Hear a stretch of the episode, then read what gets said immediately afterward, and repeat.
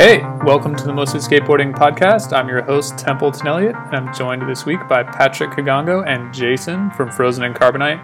This week, we're talking about shoes, but first, the new Toy Machine video. Calling your video vaccine is a little on the nose, but with a ripping team and the addition of some new blood, Toy Machine's vaccine may be just what the aging brand needs. Patrick, is vaccine the cure for what ails Toy Machine? I got a fever, and the only prescription the new Toy Machine video. Ed, you've done it again. The professor. Um, I think Toy Machine is proving itself to be one of those companies that goes in and out of fashion. Skateboarding changes. Toy Machine has been right there. I mean, we're talking about their what, 30 years, almost 30 years in the game. If we count what 92 is the beginning because it was like TV, like whatever company that Ed was doing with Mike Vallely, we'll count that as a part of the origin story, you know, to put it in comic book terms. But first of all, this was timely. Um, there's nothing like a video to remind you of how cool a company is because it also um, it came out what just like a couple days after the Bunt interview with Mike Maldonado, one of the realest dudes to ever ride for Toy Machine. Um, I think everybody's talking about Dashawn for obvious reasons because of we all had this anticipation about what was going to happen with him in business and company. There was all this swirling talk about him being blackballed from the industry, and then he drops this beautiful part. And I even think the Hawaiian music was the perfect soundtrack. It was really nice and calming and kind of sets you up to realize like, okay, is this going to become is Dashawn now the marquee pro on Toy Machine?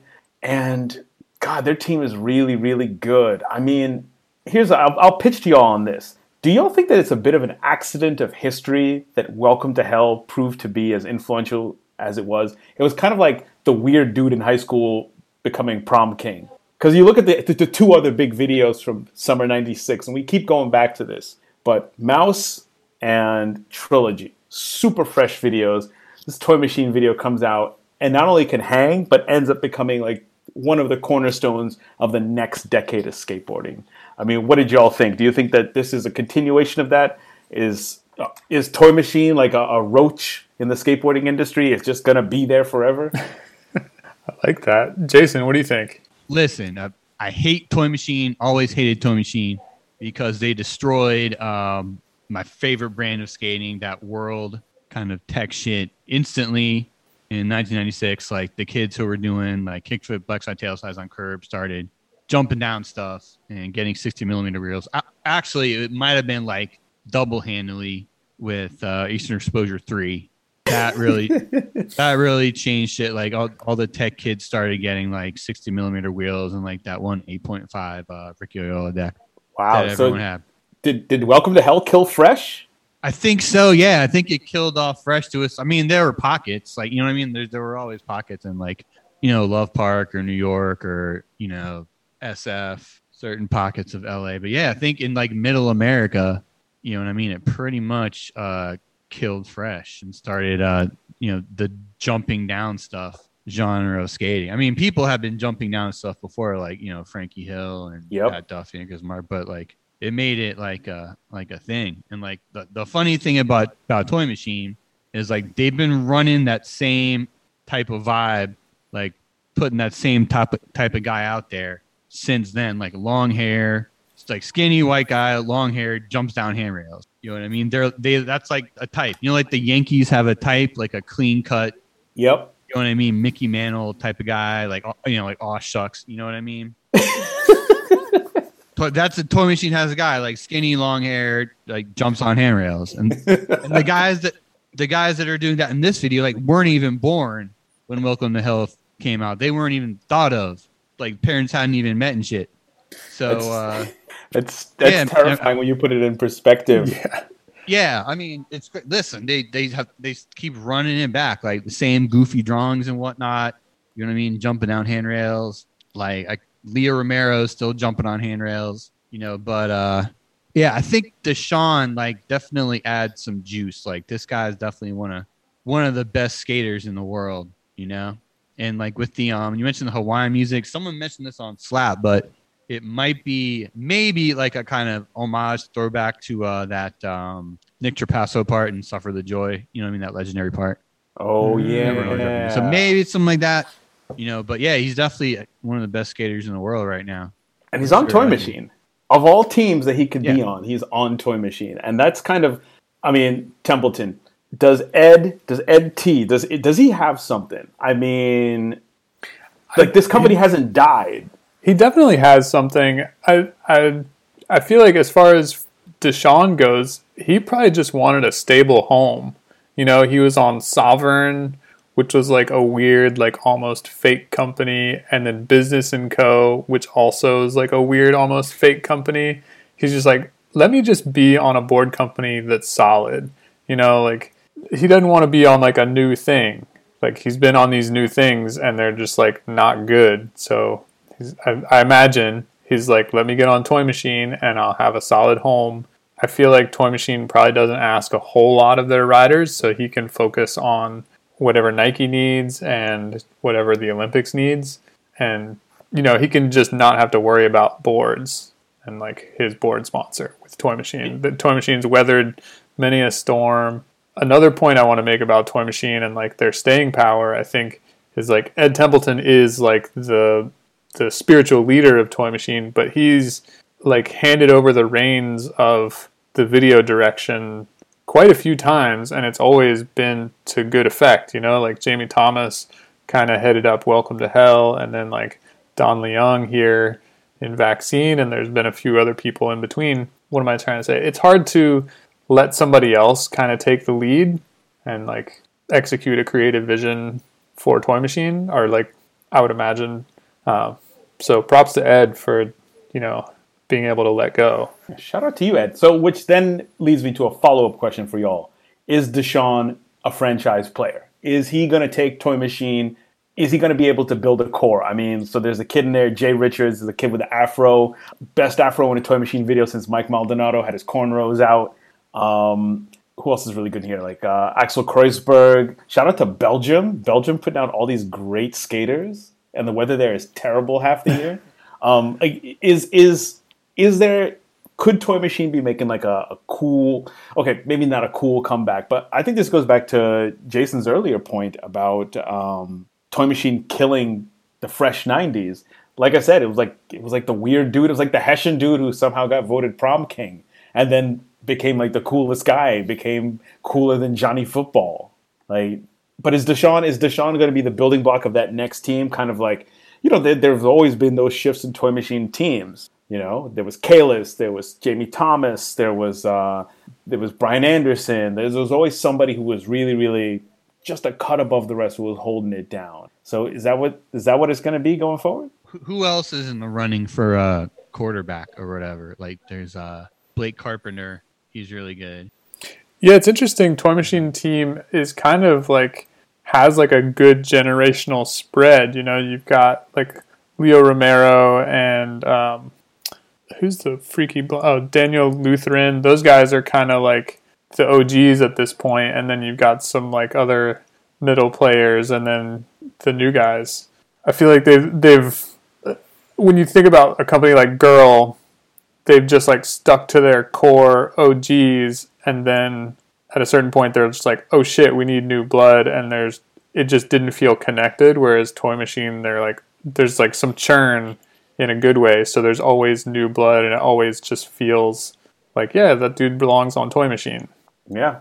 Or Homegirl. I mean, shout out to Georgia Martin with the supermarket bump to bar, which was sick because I think those are harder than ones on the streets because there's less incline when you're coming at it. Uh, also, it's way grimier behind the supermarket than it is out on the regular streets. So, I mean, there's another thing. You have two women on the team. I mean, that's another entry point right there because there's going to be there's to be people looking at them and being like, "Yo, these two girls on a Toy Machine. Let me go get a Toy Machine board." And their stuff is still relatively available at shops. Um, and to your point about Crailtap, I think one of the mistakes that they made back in the day, which I think they're slowly trying to rectify at this point, is that they tried to make certain crews a thing, like the Trunk Boys. Uh, we laugh at it for a reason because it was so goddamn stupid.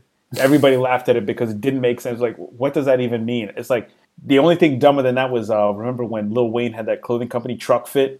Oof. Yeah, exactly. Like you're like, what the hell does that even mean? I think you just made that up, Weezy. Um, I mean, Jason, like team lineups come and go. I mean, do you see any? Even though you're anti Toy Machine, do you see any long term potential for this particular lineup?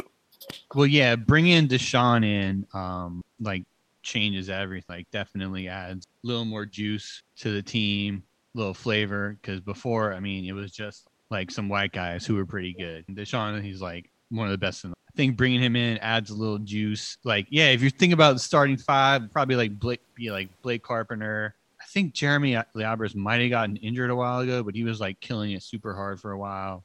Daniel Lutheran, like he's an established. Uh, Matt Bennett, he's in the twilight of his career, I think. So yeah, I mean, also maybe isn't there like an Arizona connection? Like Lutheran's from Arizona, Dashawn from Arizona.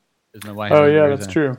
Yeah, it might yeah. be. A, yeah, it might be a little connection that way. The new kid, the, the new kid, Braden, Braden Hoban or whatever. Yep. He comes out of nowhere and uh, just fucking destroys like some rails. That crazy green rail looked, looked like he was going like 40 miles an hour. Yeah, the thing that stuck out to me was the the five drop 50-50. That was pretty wild, pretty hairy to like ride that whole thing out. Shout oh yeah, yeah, yeah, yeah. That was that was and then, of course, the freaking uh, water trough of doom. Yes, which went viral uh, instantly. Of course, of course. front side or is it backside? yeah, run it again, guys. Yeah, we don't care. it's a hell of a trick. it's and so bad though. I looked it up. You can get your own stainless steel trough from Tank and Barrel, not to be confused with Crate and Barrel. Um, but at tankandbarrel.com, 500 bucks, you can get your own metal trough and uh, create your own viral moment. or cut open your shins, whichever comes first. I think the lip is rounded. I think you're good. You're good for a solid few hundred grinds before it gets sharp. I don't got the pinch for that. I'm yeah. not even trying. hey, when when after you uh, hurt yourself or you're fucking over it, you can make a nice uh, flower bed. Oh yeah. yeah. put, you know, put some soil in there. Put, so okay, whatever the fuck. So then, where does this video sit compared to, say, like a Welcome to Hell? Early was it Toy Machine Live? Uh, Suffer the Joy, Jump Off a Building? Because I feel like Toy Machine will always be chasing that one-two punch of Welcome to Hell and Jump Off a Building. I think those were amazing videos that were that captured the zeitgeist. That was that was the cult. That was skateboarding culture at the moment, and also was at a time where you know you didn't have to worry about rights and clearances, so the soundtracks were phenomenal. I mean, definitely like strong suburban strong suburban hangout vibes right like definitely hanging out with someone in like a, a minivan or like an old hand-me-down 5.0 mustang what was their last video? Was that the one that they put out on Thrasher like one part a day for a week or something? Maybe. I can't remember. Yeah, I don't remember that one at all. Like maybe maybe that wasn't the best strategy to get people to remember stuff. Yeah, most definitely not. Oh hell no. Yeah, that strategy I feel like is very painful. just like ugh. programming injection was the video. Oh yeah, yeah, yeah. Oh, just noticed I'm looking at programming injection stuff on the Thrasher site, and Collin Provost had a part, and he was nowhere to be seen in this one. Oh yeah, he was on Toy Machine, right? Was? Yeah. Is he off? I don't know. It's kind of funny when I was watching that video. I was just it, every time a new guy popped up, I was like, "Oh yeah, I forgot about this guy. I forgot he was on Toy Machine. This dude rips." but like none of those dudes have like uh, long term staying power in my mind other than Leo Romero. Yeah, even uh even Blake Carpenter, who's like super fucking good, like on the Nike, like doesn't really, you know what I mean, capture your imagination. Yeah, and he doesn't quite seem like a toy machine guy. Oh no, toy machine could change. I mean, they got this bench based out of Arizona. Uh, if we're thinking about this as if we're thinking about this in terms of a sports metaphor, maybe this is a rebuilding period. Maybe at some point, two, three years down the line, Toy Machine will be right back there at the center of skate culture and say, "We told y'all." I think that's a good way to frame it. I think this is a rebuilding period, and you know, Blake Carpenter and Dashawn Jordan are kind of like the the cornerstones of the expansion, or I don't know, whatever architecture terms you want to use. And then here's the okay. Then here's the other thing about Toy Machine. Ed Templeton remains probably one of the most genuinely strange people in skateboarding. Um, you know, I went to a art retros- a retrospective of his of his work at the Huntington Beach Library some years back, and you know, I spent the afternoon walking around Hunting, you know, Huntington Beach. Went to the beach itself, went to the pier, yak yak yak, and it's kind of amazing. We talked about Huntington Beach when we were talking about Bastion's part, and like, what a weird place! Like, this is Ed Templeton has only ever lived in Huntington Beach, and he is like a strange dude, like a really kind of out there guy. Like the subject of his the subjects of his photography, his paintings, his drawings. I mean, American suburbs are weird, but Huntington Beach is especially weird. I mean, can you know America is changing in terms of uh, the in terms of like the planning landscape and where people live and where culture flows from. Like Ed's almost kind of like a his artwork and his place in skating is very much a, a testament to a bygone era, especially in in Southern California. What do y'all think? You mean like Huntington Beach still being like a kind of weird little like hasn't been uh I don't know if I'm using this word right, but like gentrified or whatever. I mean, it's always been a well-to-do, well-heeled, and Yeah. nice place. But I think the thing is that American suburbs always have had this kind of this really noxious and terrifying air just beneath the surface. Huntington Beach, you know, for example, with um, uh, a lengthy history of white supremacy, you know, you'd always hear these stories about skinheads. Uh, or racist skinheads getting into fights with skaters, neo Nazis, uh, especially with the the fact that a lot of the anti-mask protests turned violent. Like you think there's going to be like this nice healed like leave it to Beaver type thing, and it turns out that it's not. It's actually nuts, and people like Ed Templeton come from these places. You'd figure like a guy like Ed Templeton should be in New York. Like he should be like Dill. Like Dill is also from Huntington Beach. Yeah, it's Yeah, interesting that Ed never wanted to move. He's got a lot of weirdness at home. Where does he need Right? to go? Yeah, yeah. I think he didn't he used to live down the street from Jason Lee or something. Yeah, like that, that's a whole like there's like a whole bunch of them were all Huntington Beach. Yeah, which is Yeah, I feel like that goes to show that like it really matters who you skate with. Yeah, because those those dudes just pushed each other to be, you know, the best dudes in the world at the time. if you had to pick one, one superpower, Jason Lee's tray flip or Ed's Impossibles. straight. Tray flip, easy. What about you? I'm not saying this to be contrarian, but I really love Ed Templeton's Impossibles. Before everybody started wearing tight pants and doing Impossibles down everything, he was doing that for like a good what, 15 years? Like on the run up to Dylan Rieder. Oh, for sure. I just personally don't really like impossibles, so that that's why I'm picking Jason Lee over Ed Templeton. But I think I think um, Ed Templeton as a whole, I'm more of a fan of than Jason Lee. I mean, Ed had a longer career, didn't he? Yeah, for sure. And he could have moved on just like Jason Lee, you know, like Ed Templeton's art career certainly was popping, is popping. Yeah, he's he's still doing well. I think if I remember correctly, he either placed or he won the Venice Biennale. Was it 20 years ago? Early 2000s, and he got a significant amount of money in the prize. And Is that some uh, art can- art contest or whatever? Hmm yeah, huge in uh, over in Venice, and long before everybody started skating the the train station. Yeah, like he was taking trips out there. He's been shown all his art has been shown all over the world. It's just like there's something fascinating about the fact that you know we look at especially because of gentrification and reurbanization, starting with people about our age moving back into the cities after our parents left for the suburbs or went to the suburbs as soon as they could, whatever. That American suburbs are really fucking weird and kind of like culturally terrifying places. and like Ed is the embody like Toy Machine is the embodiment of that. Yeah, it is a Yeah. very like suburban company. I mean, like, look at like when they got Bam and all them, like all the kids from West Chester. Like, yeah, they were all skating Love Park and, and areas in and around Philly, but like West Chester is a quiet, sleepy suburb of Philly, like that's kind of out there on SEPTA on the regional rail line, and it's a it's a whole other world. So you got to see and jump off a building and the land speed video, just like bunch of weird like, and they were able to parlay that American suburban weirdness into Jackass, and they're all multimillionaires now. So. Yep. like that's a real cultural moment and and now the suburbs have become so unfashionable maybe they're going to become fashionable again i don't know Yes. yeah, was- the was suburbs sick being fashionable, that's good for me because I live in the suburbs. Yeah, But I, I could see that happening because the cities are just getting so expensive. So you, you got to go out a little farther to, to be able to afford to like buy a house or something. So yeah, I, I could see the suburbs uh, having a renaissance, Yeah, especially if they get some good light rail or something.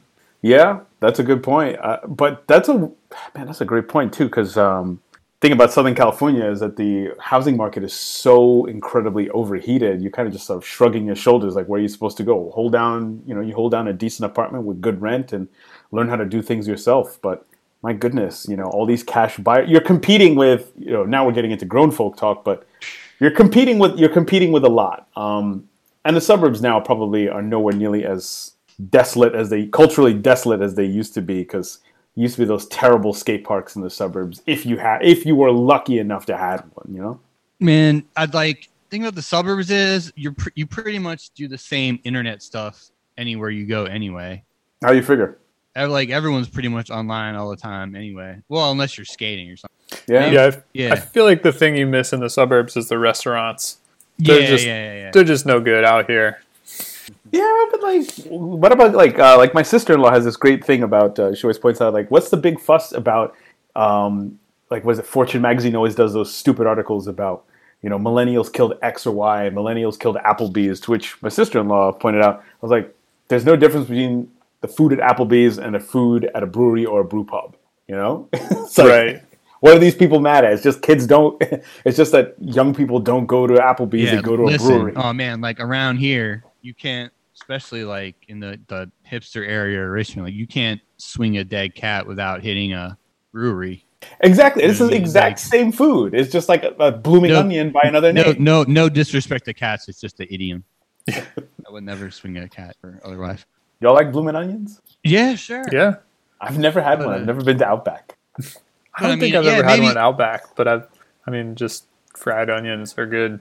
Onion rings. Onion rings, yeah. Yeah, well, maybe that's the uh the secret to Toy Machine's longevity. They keep they kept going with that like you know weird drawing shit, appealed to like suburban kids who felt out of place. Or, Yeah, I mean, there's always a new crop You know what I mean? of suburban kids coming along who need a place.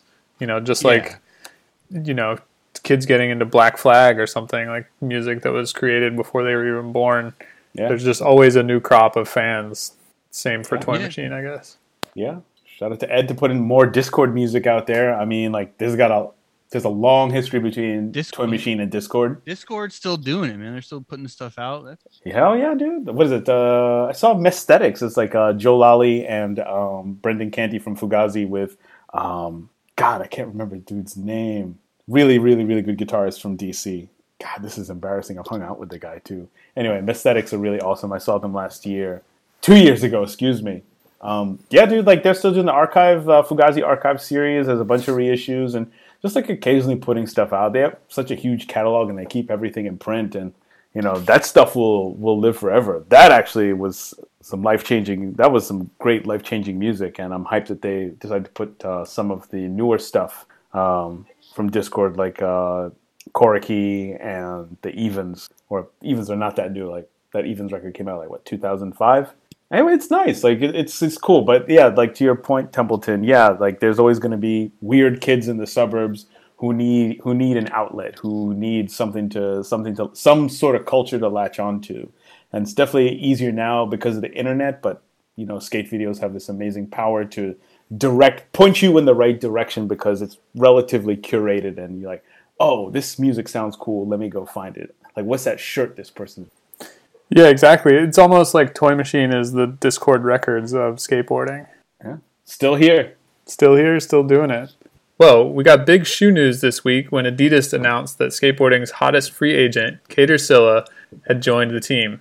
After his departure from Vans, his very public courting of both Nike and Adidas had everyone speculating. It wasn't always like this, Jason. How has the skate shoe game evolved since you've been skating? How has it evolved? So you want me to run down uh, the history of skate shoes in like um, 80 seconds? Yeah, hit us, Yep. Professor. Tell. Go. Okay. Um, but when I started, there was most most people were skating in shell toes and pumas, like at least like cool people or whatever. There are like some airwalks like the Saris, but it was mostly like shell toes. Maybe some like vans, half cabs, or uh, old schools, but it was mostly like you know what I mean non-skate shoes with maybe like an Etnies wrapper. Then I think when uh, when the Sal 23 came out, that kind of changed. Uh, that was like a, a tipping point or whatever because that was the first skate shoe that was actually cool as a chiller shoe. Incorporated some shit from, and then DC came out. Like everyone started wearing DCs. Then Ez started out of Etnies, which led to like you know the SLBs, Kostons, Koston twos, like late '90s. Ez and DC were kind of running shit. Then Lakai came out. The Lakai was super tight.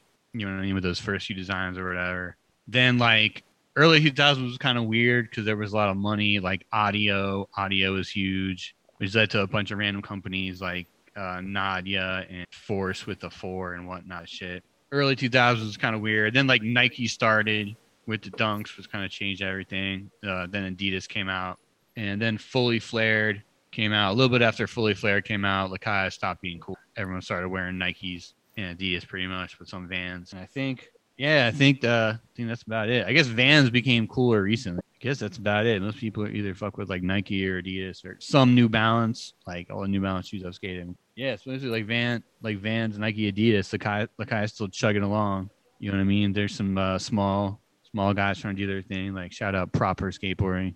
Big shouts to Proper. Yeah, Big shouts to seriously. Proper. Damn, that was really good. That was that was impressive. You did that off off top. Well, I, it was. I, I, it's in the notes. Like I wrote some shit down in the notes, but yeah, it didn't. So yeah, I mean, it's just been the same since pretty much like 2010. Like uh, Nike, Adidas, and pretty much running shit. Well, it feel like it feels like that might be changing. What do you think, Patrick? I think it is changing. I think that um, well, here's the frustrating thing. Because skateboarding is so opaque, we have no idea what's really happening behind the scenes at Nike or Adidas. And even if we do know, we may not necessarily be at liberty to tell. We don't want to jeopardize anybody's jobs, especially if there's rumors of um, either reorgs or cost cutting, whatever you you know, whatever corporate jargon you want to use. But I think it's definitively changing. I think that um, the popularization of vans and budget cons that was a big that was a big thing that came from all the kids worshiping Dylan Rieder and also I think a question of economics especially like you look out here out west you go to these places where they have you know cheap dickies and cheap skate shoes you just go buy a whole bunch of those for whatever money or your parents buy them for you and then you're good to go. And you know you blow out those shoes you go and buy some new ones real quick. I think that smaller brands like Proper and State definitely have there's a window for them right now to really come in and make a dent. As for formerly known as core brands like Lakai or Soletech, uh, I think it's really on them. I think one of the one of the key failures of Soletech, um, and I'm looking specifically at Emerica, is there a kind of failure to diversify their uh, their lineup and really kind of point to how how skateboarding looks, right? Um, Yeah, Emerica could really use some uh, evolution and diversification. oh yeah, I mean, I mean, like I've complained about this before, but you know, to, to quote Bugging Out from Do the Right Thing, Sal, we need some black people up on that wall. I- It is wild to me that Emerica is stuck in 2006. And S, I mean, there's that interview from Slam City Skates from earlier this year with Don Brown from Soletech, and it says that they own the rights to all of the shoes that they've made. You could just do like a standardized reissue game, just like just put out the classics. Put out the Sal 23s. If you need to pay Sal, pay him. I will buy 10 pairs of those shoes. That is what still one of the, the, the best skate shoes ever made. Yeah, Um, no shit, huh? Yeah, if they just put out, even if they put out like not like a slim down version, like like a legit reissue of the Sal 23, or even like SLB, any of those, like the Krieger, even without like the name on it, like that would be awesome. Uh, Action did it. Action re-released the Guy Mariano under a new name, and it's not a limited edition either. I Yeah. thought it was, but now it's back. I think I might get a pair. You'll have to report back. Yeah, like I, I- I think for the like again, like I think for the Lakais and for the Soletechs, it's you got to catch up with the culture. Otherwise, you're going to get left behind in the dust. It's one thing to be outspent by Adidas and Nike. We understand that. But if you are not actively courting and engaging where skate culture is going, you're not putting people on. If you're not sending out boxes to the people who are holding it down, right? Nobody's gonna fuck with you. Yeah, Yeah. I, I do feel like it's hard to compete with money because it's like you want to get like five pairs of shoes from Nike or two pairs of shoes from Emerica as just like a random flow kit. Of course, you're going to go for the Nike. And I think Nike traditionally has had the budget and used it to kind of just like um, they'll sponsor somebody just so that they don't ride for somebody else. Or that's like the feeling that I get. Like I always thought that was that was the case with um, Kevin Terpening. Like he should have been on Huff. I felt, and he just was on Nike, and Nike never really did much with him. Damn, what happened to that dude, by the way? He makes like concrete tables now. Uh, well, that's cool. Yeah. Shout out to all the Masons out there. Yeah. But uh, yeah, a couple couple other things about the culture and whatnot. Uh, Pontus's brand, Last Resort, based on what I've seen, that brand has a lot of juice. You know what I mean? Out there Yep. in the street, like kids are fucking with it. Yeah, I, I feel like that one is really well positioned to yeah, yeah, yeah. break through. Ha ha ha ha ha. I see what you did there. Did I do something there? Yeah. Isn't that their their their motto? Breakthrough or break free? Shit. their, their brand's so good, I don't even know when I'm uh, uh, saying their catchphrase. All yeah. That, well, well, that's one thing. Also, I think like there might be a certain amount of fatigue with um the dunks and that whole thing, and at some point people might just be, be like, look, I mean, like reseller resellers are gonna resell, like you know what I mean. The free market. I sound like uh, who do I sound like here? Like let the free market take care of itself. Like you know what I mean? Like you know what I mean? Resellers are gonna resell and they'll like get however much money from you know people that don't skate for them because they're like the hottest shit out or whatever in terms of like in the fashion world. But uh, I think like you know general like your average skater out there is gonna kind of eventually be over having to like basically apply for a mortgage to buy a pair of uh, dunks. like, like like I think I think Blazers are pretty uh, readily available. People love Blazers. Some people are pretty loyal to them, but you know what I mean. At some point, you know, people just be like, "Look, I'm just gonna get some New Balances or some Adidas, readily available. Don't have to go through a whole." That being said, I do plan on going to my local venue skateboards and entering a raffle for a pair of those pink, whatever they call them, pigskin uh, dunks or whatever. So there you go. Take that for what it is. Yeah, the bloom's not off the rose yet. No, not yet. No, But- I mean, like, first of all, thank you, Jason, for giving like such like a, a thorough, a thorough retrospective of where skate shoes have been. Because like you got you got me thinking about probably one of the coolest eras, which was the mid '90s, mid to late '90s, where you had you had cats had their chillers and then they had their skate shoes. First of all, it was like a survival thing in high school. You, you know, if you're coming through with cooked shoes, you were definitely getting laughed at. I don't care where you went to high school, junior high, whatever. You were definitely getting some sideways looks. I, I learned that lesson the hard way several times and learned to buy like a pair of chillers and, and, and have those for school and for, for hanging out. But you know, like there's this picture of Keenan Milton that's been floating around of him skating some black uptowns with a gum sole. And like him, Gino, like there were folks who were like they were hitting outlet stores. Gino had this thing about Nike indoor soccer shoes, and they just looked so good. And you know, at the time, it was pretty much like what was that? Whatever was in the shops, the East Bay catalog, and like a little bit of luck to be able to find shoes that were outside of the norm. Um, and I feel like we've kind of lost some of that because of Instagram and because of um, online retailers. I mean, what do y'all think? Like, are we ever gonna are we ever gonna get that back? Are we ever gonna get back? Uh, you know, those skaters who are just like, damn, what are those? What are they wearing?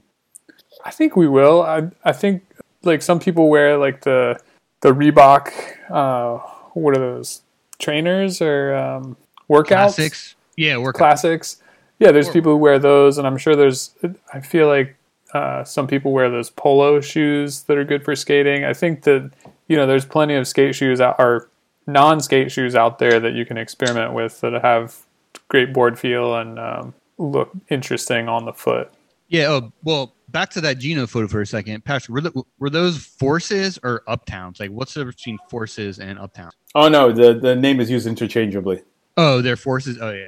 Yeah, Air Force One or Uptown, whatever you want to call them. Yeah, yeah, yeah. Okay, cool. Yeah, because I mean, like, well, back then you could just go into like Modell's or whatever sneaker store on uh, Canal Street or over on like you know in like the vicinity of Supreme or whatever, and just buy whatever that looked semi skatable and uh, you know just fuck with it. I guess you know, and I guess that's what they did. It just it looked so good, and and the combination of that plus you know the cats who were weren't just getting some blinders, some Madness jeans, which were awesome, but they'd be rocking some polo jeans, maybe some some Rocawear, some Karl Kani's.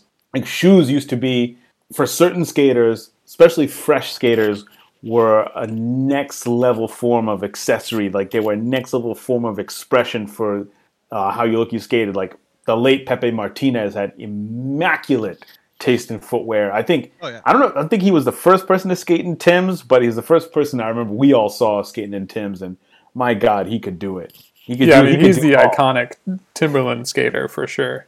Or, or like you fast forward a few years later, like when Nike released the Nike boot, which in DC is like it, it- there's like a whole cult around that shoe to the point where even Metropolitan Police Department rocks Nike boots. Like that is their standard issue shoe.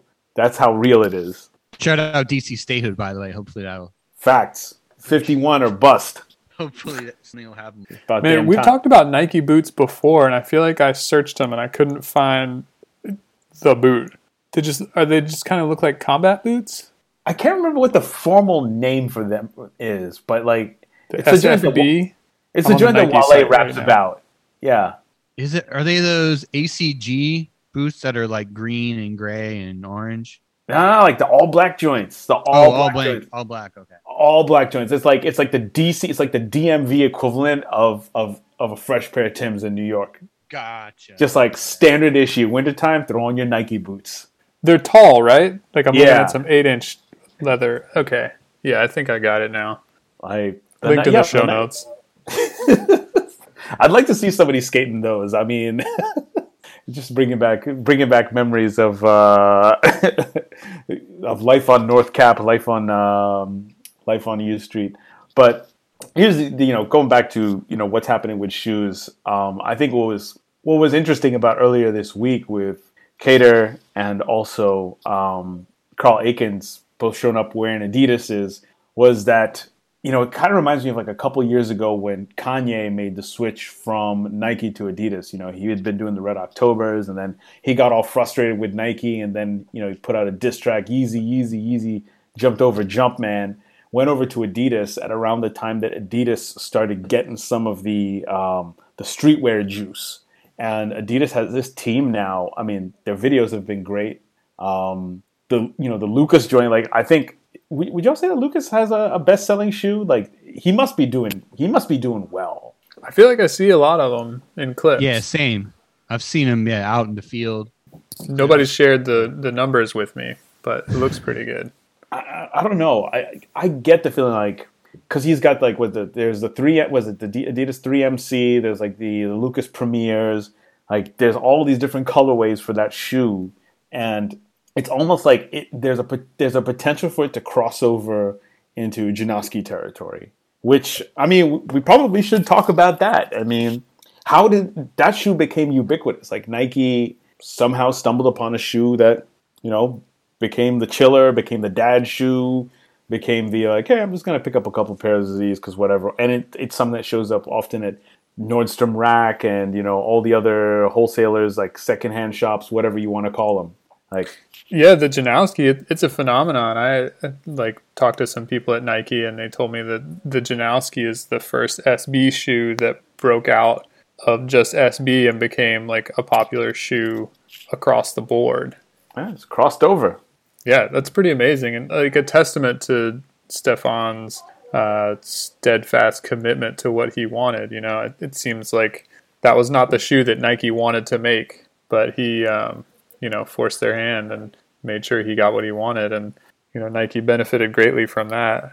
They still mean- make those, right? I haven't seen them in uh In a skate shop? the shops really lately, but they have to still make them, right? Like they fucking Yeah, have to. they're, they're definitely still around. But I, I mean, also like it's worth acknowledging that 2020 definitely did some damage to major shoe company, oh, to shoe companies across the board, but particularly Nike and Adidas because global supply chains for just about anything you can buy in a shop, whether physical retail or online retail, that was all interrupted. So a lot of stuff didn't come out. You know, a lot of dyes did not get shipped. A lot of shoes did not. Uh, you know, were not manufactured. A lot of shoes didn't get shipped. There's still holdups in shipping here in California. There was the Suez Canal was blocked for the better part of two weeks. You know, and that was yeah, just for sure. I mean, year. containers are sitting in port for like two weeks and shit.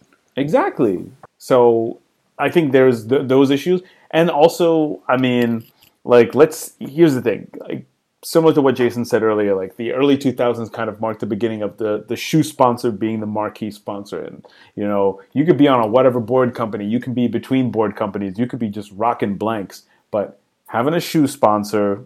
The shoe sponsor is going to put you on trips. The shoe sponsor might say, "Hey, 917, y'all, we're sending y'all to upstate New York so you can go film and do a little something for these cool new joints. Why don't you go do that?" Um, doing collabs with small brands, like for example, the Carpet Nike joint, which is super fire, and I did not get them, and I'm mad, but I didn't really try because, like Jason said, I don't want to wait around.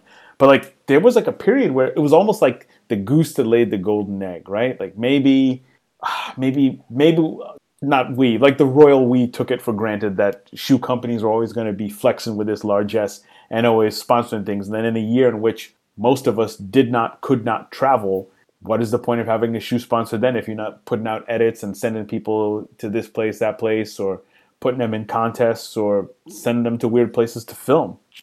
Yeah, I think also um, shoe brands started being like, what's the point of having all these riders? You know, like they've already captured so much market share, and they're, you know, with the pandemic, shops were like less of a factor, and everybody kind of moved online. So, you know, Nike and Adidas and whoever else are like, we don't need to sell to the shop. We can sell direct to the customer and keep all those profits to ourselves. So it's it's a an interesting change, and it'll be interesting to see how the community feels about that. As I feel like Nike and Adidas are like pulling back a little bit of their money these days. You know, the teams are shrinking, and I've heard about uh, less um, less shops are able to get the shoes that they want. Uh, so it'll be interesting to see how the community reacts to to those kind of moves. I, I think we also need to mentally prepare ourselves for the fact that Nike has previously exited uh, other markets.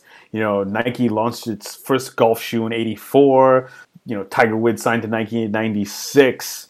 Um, you know, in the starting in the late '90s, they started actually going into golf manufacturing. So they did golf balls and they did golf clubs starting in 2002. They did you know irons, wedges, titanium drivers, and then fast forward to 2016, they announced that they will no longer produce golf clubs, bags, or balls. So like, there's a very good chance that, um, and we have no idea if this could happen, but it could.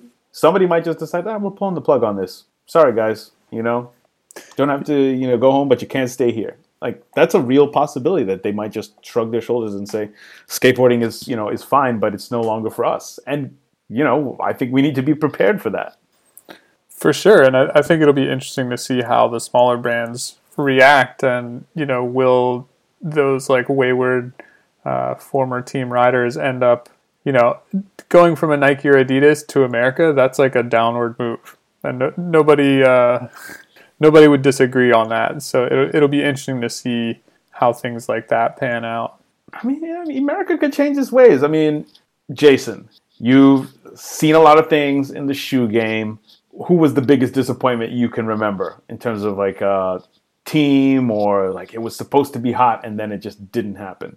Oh, you mean in terms of a shoe brand Shoe or brand. maybe the first New Balance when they were done through Black Box? Those were terrible. I had some of those. Maybe like Nadia.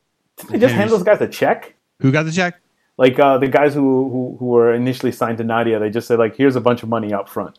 Yeah, I have no idea, but it was awesome. It was like Krieger and Henry Sanchez, you know, two of the best guys. That one, like Henry Sanchez pro model was like the H on the side, you know. But yeah, I never really saw any of those like out here, just kind of, uh, you know, that's the main one. Like ev- everything else, I think. Well, Axion kind of petered out. That was a bummer. Yeah, and strange like Skechers tried to weasel their way into skateboarding. you remember the ads? Like, wasn't there a Ben Sanchez who was on chocolate? Wasn't there an ad with him skating Skechers? God. Oh man, I hope not. I, I don't know. I, I really hope not. I'm hoping that there's a, a glitch in my memory, but um, damn, like there was like I think everybody. I think maybe it was just like late '90s, early 2000s. Everybody was trying to get in on the skate shoe game because Nike tried and failed several times before they um, basically decided to mine their history to be able to have a firm entry into skating. And Adidas had some like questionable shoes that showed up in the East Bay catalog back in the day, and even like Kalis was on a like quote unquote on Adidas for like a hot second before he jumped onto DC, and I think they they dropped the ball on that one. Can you imagine if Kalis was still rocking Adidas's? Yeah, sure. That's that's not beyond. That's not a. That would be cool. Like I, I mean, he's like pretty synonymous, 100 percent synonymous with DC now. But yeah, I could see him in like Shelto. Yeah, like the mid top shell toe joints. Oh Yeah, my god. probably not- Templeton, what about you? Uh, greatest misses of the skate shoe game. Hmm, I feel like Gravis pulled out just a little bit too early. Like if they'd stuck around for another year, they could have been something. You know, like the Dylan part came out. They had like a rad team. They were putting out rad videos. The shoes were looking good, and I think they just like pulled the plug a little early. And again, that's kind of like a big money thing. You know, like that was Gravis was a Burton project, and you know, I'm sure the number crunchers were just like this ain't penciling out, and uh, you know, it's time to time to pull the plug. So we've been talking about shoes this entire time, and nobody has mentioned Airwalk. Yeah, I skated a lot of airwalks back in the day. And, uh, Like that's one of the most infuriating. And actually, you know, capitalism is a hell of a drug. Um, you know, the company's ownership has changed so many times, and they've got great shoes in their history. If you just bought back like the Tony Hawks and the Jason Lees, oh yeah, those Jason Lees, the suede Jason Lees, those were real good.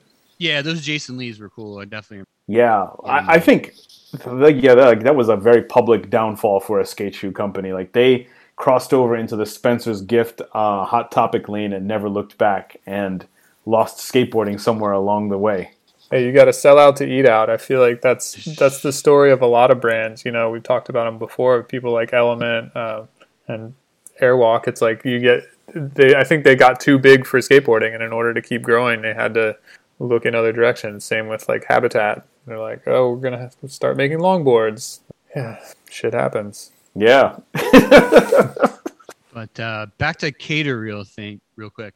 Y'all think that that addition of him on the team is going to be like a tipping point to wars, like Adidas versus Nike? I think Oh, the hell yeah. balance is shifting. What do you think, Patrick? yes, I think that there's going to be some other folk who are looking over and saying like, "Oh, Kader's over there. Carl Aikens is over there." Yeah, I, I can definitely see that. Or again, because there's no transparency into what's happening with all these trades and all these moves. Um, uh, let's not call them trades. Excuse me. Nobody's going back and forth. And there's no exchange of uh, of skaters. It's just going one way. Yeah, I can definitely see a lot more folks deciding that they want to jump on. They want to jump on Adidas again. We have no idea what the next year is going to look like for skating, especially with the Olympics coming up and everything. You know, Nike is an Olympic sponsor. They might be able to be on some sort of come up after the Olympics. We have no idea. There's still an, uh, uh, an emergency eject button for the Olympics, but I think having Kader and you know he has you know young dude with young fan base. Like there's definitely going to be a lot of folks who they're going to look at him and be like, "Yo, let me get some Adidas's too." And also like I love the way that he has grown into his style. Like we've talked about the fact that he he might be on that Lavar McBride tip, where you know used to be a small guy, now he's kind of he had his growth spurt. He's growing into it, and also he's God, like he he looks amazing on a board, and Yeah, Got him in he some- seems some to have uh, seems to have gotten more power yeah, as he's grown. Scary. Like look out. yeah. kid's- Yeah, and, but you know, I, I think that I think that for Nike, I mean, change is completely normal. I mean, this is what happens at you know major multinational corporations. You know, there's going to be changes in leadership. Um, they might be rethinking their skateboard strategy. They're definitely making changes to the skate team.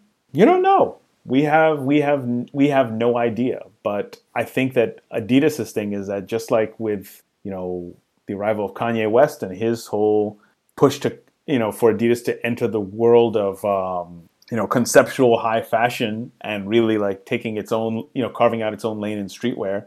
I think it's very similar in skateboarding. They and they have an advantage too because the three stripes. Adidas's have never gone out of style with skateboarding. Nikes, I don't know. Like you always had some. Like you always had you always had skaters who looked cool rocking Adidas's. There were certainly plenty of skaters who happened to be wearing Nikes, but especially in the late 1990s, it did not become a deliberate thing outside of New York and Philly until you know the third time that they launched, they relaunched their skateboard program. By contrast with Adidas, there was always people rocking shell toes. uh, Richard Angelides, like pretty much all the cats on Rhythm and Planet Earth, um, Joey Bast, for example. Like, and they always like, yo, the shell toes with a black and white, white shell toes with a black toe. Oh my god! So Adidas has that advantage, and I think that they always kept those shoes in, in production.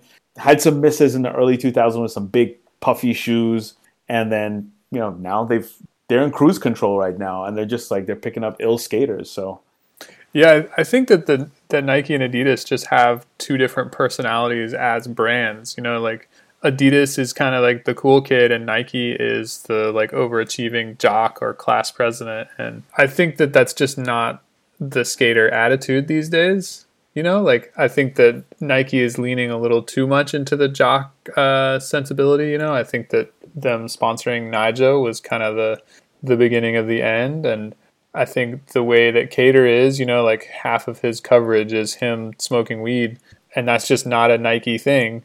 Nope. Um, so Adidas is the place for somebody like that who's at the top of their game, who smokes a lot of weed and fucking kills it and is cool. So I think that that's that's probably how how that went down. But what about like Partially. Nike? Nike did some ill collabs with like they did the quarter snacks joint, they did the nine one sevens, which I have. Like they actually did some great stuff. And again, bring up carpet again. So they definitely have, or they have some sort of clout within that kind of like um within the grassroots. Like, and there's definitely continue to be cool ways to flip Nikes, whatever, whatever. But yeah, maybe you're right. Like maybe they they're starting to lean more into that Johnny Football or Johnny Skateboard, uh, Nyjah Huston kind of thing, which is super boring.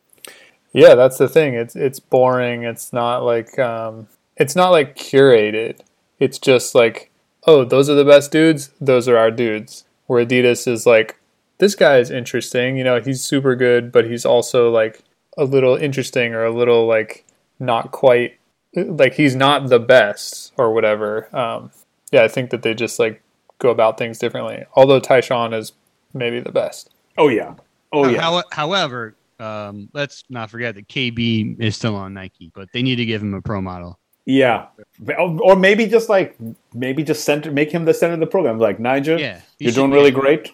You're going to be awesome at the Olympics, but we're going to be focusing more on uh, KB. Yeah, make KB the poster boy. Absolutely. Yo, oh, they'll they'll they'll have the juice back in in no time. Oh yeah, you forget about. It. See, I, I think Nike is going to want to be cleaning up their image in the lead up to the Olympics. They're going to say, like, okay, we're going to have like all these eyes on Nyjah, bringing people to the website, checking us out, and we want them to see palatable skaters. And, like, you know, take a trip down KB's Instagram stories, and that's maybe not what your mom wants you to be looking at or looking Wait, up to. hold up. Weed is legal in Oregon, where Nike is based. Weed is legal in New York. Like, well, what what's the issue here? Is it is it somebody in accounting or in, in you know in marketing who's just like, I just don't really know about how the whole 420 thing. I like to have a toke now and again, but this is not uh, this is not good business. Yeah, KB's uh KB's Instagram is pretty legendary. Like, what was I can't remember which shoe it was. Maybe it was like the cookie dough ones or the Grateful Dead's. Like he filmed himself like literally kicking them to the curb, like going out his like going out his front door and like drop kicking them and shit. That was legendary for sure. Yeah, Yeah. that was legendary. I- I mean- I mean, like, is that something that antagonizes the squares at Nike? I mean, but I mean, like, look, Adidas is an equally corporate company. Uh, worked with some great people there within their corporate social responsibility office. But you know, if you're a big corporation, there's always like, there's always going to be those people who are going to be like, you need to be a little bit more buttoned up. There are people who are serious about their jobs and they're, you know, they're responsible for making sure that you make sales and um, don't do anything too embarrassing or get yourself um, into some sort of Twitter controversy. That's a real thing, but I don't know. I, I guess it feels like Adidas is going to let some of these these catches like have a sense of humor. Also, Adidas has got the ill vault with all their volleyball and indoor soccer shoes. Because like, damn. Also, the Adidas Scott Johnson works for Adidas, and he's one of the chillest guys in skateboarding. Like, Yeah, for sure. That vault is yeah. There's got to be a handful of really good skate shoes just sitting there waiting to be discovered. Exactly. Just like, or like, you know, you can like, yo, I'm gonna take this old, you know, indoor soccer shoe from the late '80s. Like they did um, this one loafer, the Adidas Acapulco. Never heard of it. Never even seen the OG joints, but these like these like oxblood kind of loafers. They're so fucking fire. I finally, finally copped a pair. It took you know years. I came out I think in 2017. Finally copped a pair. So Damn, I'm sure you're stoked. believe Which that. brings us to the end of our show where we talk about what we're stoked on. Jason, what are you stoked on this week? I am stoked on a uh, little hard goods operation out of San Francisco, California. Venture truck company. Stoked on the television show uh, Snowfall, which is one of those things where like you see pretty much everyone on Twitter talking about it, and I'm, I'm like, oh, I better check this shit out a lot. And like, uh, yeah, it's super interesting. It's kind of the most apt comparison, maybe The Wire, but Snowfall is more about like the logistics of making and selling crack. Like, okay, like how do I make it? How do I get people to work making it? How do I market and distribute it? Blah blah blah. And also it gets into like the uh the whole like arms for like you know I mean Iran Contra like which is basically common knowledge now. Like they were selling drugs to finance uh weapons uh, the Contras in uh, Central. Yeah, that show is pretty fucking awesome. Stoked on it. And uh, we talked about Carl Aikens before. Stoked on a little part. I'm gonna call it a part. It's basically one minute part on Instagram where he just like super casually does a bunch of crazy ledge tricks, like switch tray flips, some crazy set in the subway station. Pretty hyped on that. Carl Aikens uh, needs to go pro. He's ripping. You gotta turn people pro, right? Stoked on all that stuff. Uh, Patrick, what are you stoked on?